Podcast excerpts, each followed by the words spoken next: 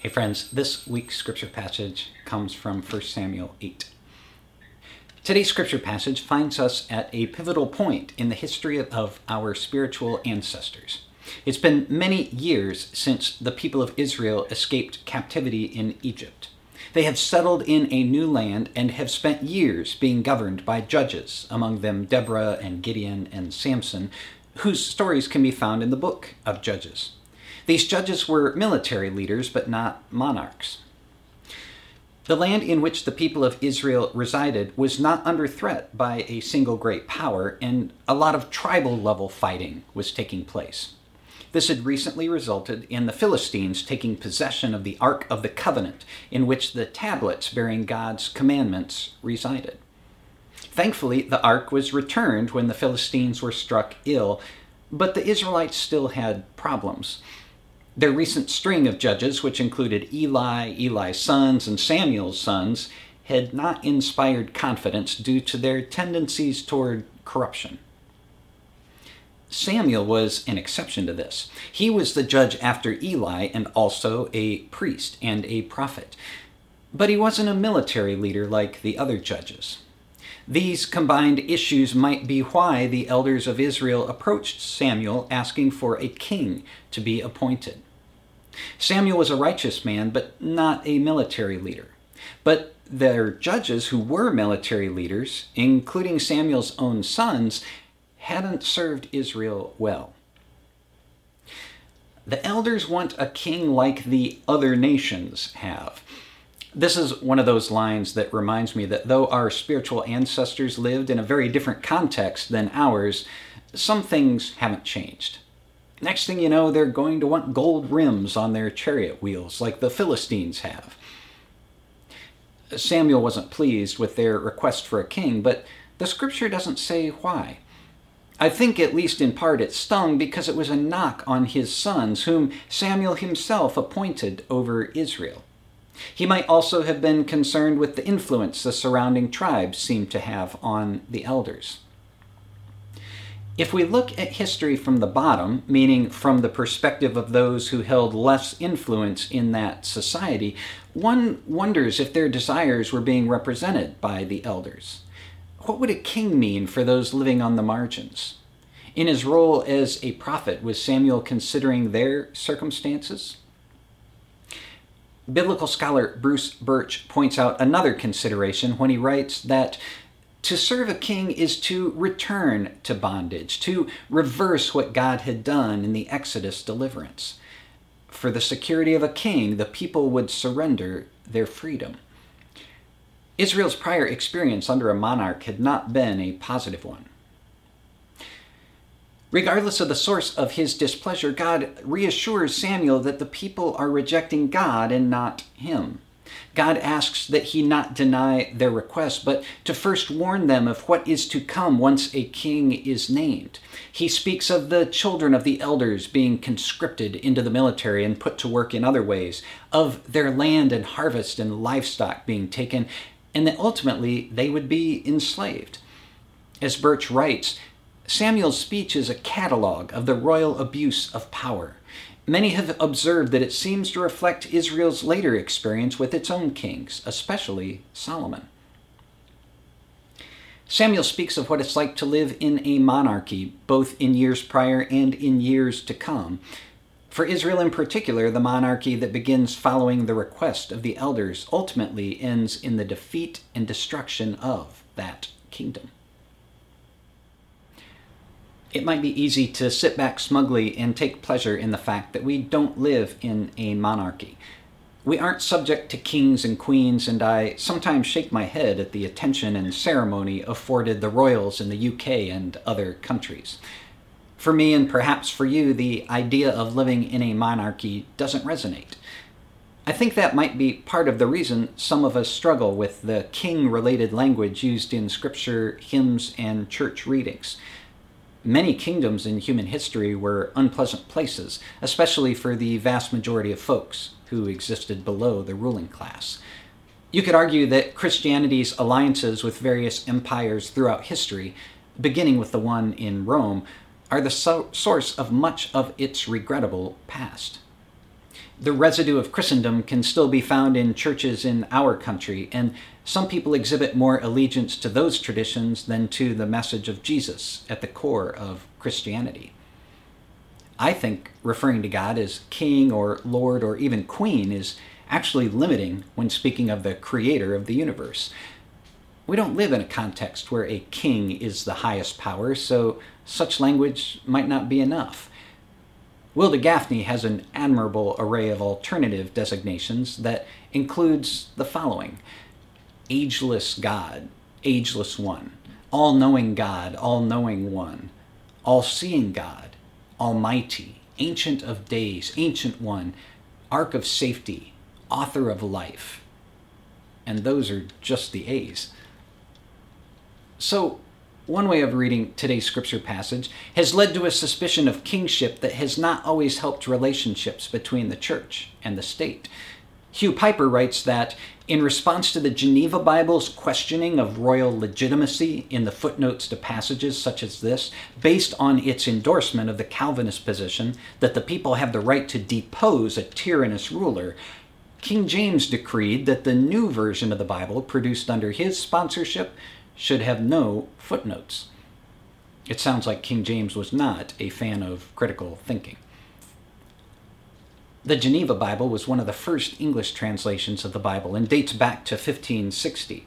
The King James Version was published 51 years later, and for some it is still the king of Bibles, even with its antiquated language and lack of footnotes. Archaeologists have discovered and dated many Hebrew and Greek biblical manuscripts since 1611, and biblical scholars have pieced them together in improved translations as a result, but some people still swear allegiance to the King James Version. You might say they make a king of the KJV. For them, doing so is less complicated than accommodating advances in biblical scholarship and the new translations that have emerged as a result such a yearning for simplicity might help explain the motivations of those who attempt to marginalize our LGBTQ siblings from a religious standpoint. They crown a few lines of scripture that reflect practices belonging to ancient places and times, ignoring the core biblical messages of love and justice that transcend time and culture. Sadly, you're likely to find some street preachers at Harrisburg's Pride Fest later this month spewing hatred at the adults and children trying to peacefully attend a festival devoted to safety, equality, and harmony. The street preachers have made a king of a cultural issue, an issue that didn't even warrant mention by the founder of the faith they claim. I guess kings do exist within our borders. They might take the form of symbols such as the King James Bible or the US flag. They might take the form of issues such as LGBTQ rights or gun control. We might even metaphorically crown people as queens and kings from time to time, including politicians and celebrities. Returning to Samuel, I mentioned that one reading of today's scripture passage paints the choosing of a king in a negative light. Certainly, Samuel points out several consequences of being subjects, but Hugh Pyper questions whether those are worse than the conditions that led them to request a king. Read in context, is it quite the condemnation that Samuel seems to think?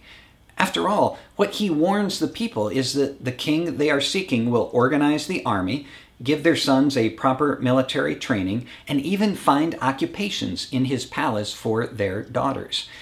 After the years of uncertainty and chaos that are depicted in the book of Judges, when Israel had no clear leader or any mechanism for appointing one until they had suffered defeat, this is surely just what the people are asking for. So, this passage can be viewed in different ways, and if you look at other writings in the Hebrew Bible, you'll find mixed reviews of the monarchy. Some writers point to the United Kingdom under David and Solomon as the high point in the history of Israel, and others point out their shortcomings. Pyper acknowledges that, writing that what may trouble some readers as inconsistency, both stylistically and ideologically, can also be seen as an acknowledgement of the complexity and messiness of human nature and human history, due to the residuum of the unknowable and unpredictable in any human transaction. Saul becomes the first of the kings who would rule over Israel and Judah for centuries, but that doesn't mean the voices of prophets like Samuel were relegated to the sidelines. Quite the contrary, they were only getting started speaking truth to power. As Birch writes, perhaps only God's prophet like Samuel can be trusted to guard justice in Israel. When Israel does have kings, it is the prophets Samuel and Nathan who will have the authority to confront Saul and David with violations of justice and covenant disobedience. Where does such authority reside today? That issue might come down to where you put your trust. For those who turn to the Bible as a source of authority, it can sometimes be challenging to sort through the inconsistencies, contradictions, specific contexts, and sometimes flat out ugly writings to find a way forward. As Pyper writes, these texts give us an insight into the paradox that by seeking to establish the distinctiveness of our identity, we almost always have to reformulate and even compromise it. Whose criteria do we use? Religious groups fall prey to the same paradoxes as nation states.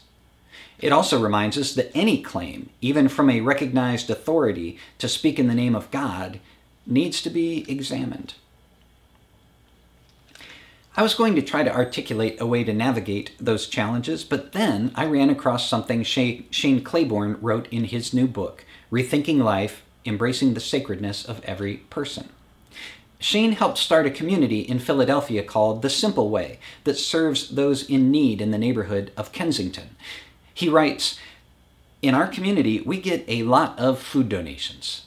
I've learned the hard way that it's a bad idea to just dive full on into indulging donated food, especially when it comes to things like dairy and sushi. Before I put anything in my mouth, it first has to pass the sniff test. If it smells bad, I don't eat it. I've adopted a similar principle when it comes to Christianity. There are lots of things that try to pass as Christianity, but they don't pass the sniff test. If something doesn't smell like Jesus, sound like Jesus, and love like Jesus, it is not Christianity. And there have been lots of versions of Christianity over the centuries, and even today, that don't smell, sound, or love like Jesus. As with spoiled milk, if we consume them, we'll probably get sick. The whole Bible is God's Word to us, but Jesus is the sniff test through which we understand it all. Another way of saying it is that Jesus is the lens through which we interpret the Bible, and the lens through which we interpret the world and how to live in it. Again, whenever one passage of Scripture seems to conflict with another passage of Scripture, Jesus gets to be the referee. I think it's important to point out that Claiborne is writing as a Christian and that today's scripture is sacred to more than one faith tradition. For those of us who follow Jesus, though, I think it provides solid guidance. We might hold some particular symbols or causes or even people in especially high regard, but they should never occupy the highest. If you were to drive past the front of my house, on some days you'll see a pride flag flying from the front porch. On other days you'll see the U.S. flag. The former symbolizes our unity with all people, regardless of their sexual orientation or identification or the color of their skin. The latter represents our unity with others who live within the borders of this country. We don't fly the US flag as an idol or with a yearning for an idealized past, but rather with hope. Hope that the United States can progress toward our potential rather than recessing toward the racism, nationalism, sexism, elitism, ableism, and other exclusive isms too often found in our past. Scripture suggests that the glory days of our spiritual ancestors might have been exaggerated in some instances. You'll also find those who think the glory days of our country and the Christian church in the United States occurred sometime in the past. Whether that's true is a matter of perspective, but ultimately, no nation or church building lasts forever. Thankfully, the same is not true of God's people. Though we will all someday die following Jesus into death, we will also follow him into resurrection. Not only that, but we're assured that the best days for all of humankind collectively are ahead of us. That's not a matter of perspective. In fact, it comes from the highest of authorities the King of Kings, Queen of Queens, Mother of Wisdom, Father of Surprise, Ancient of Days, Author of Life, Great Mystery, Faithful Friend, Yahweh, Elohim, Eternal One, Alpha, Omega. Thanks be to God. Amen. Thank you for joining me for this week's reflection. While you're here, please click subscribe and also check us out on Facebook or Instagram. We're Intertwined FC.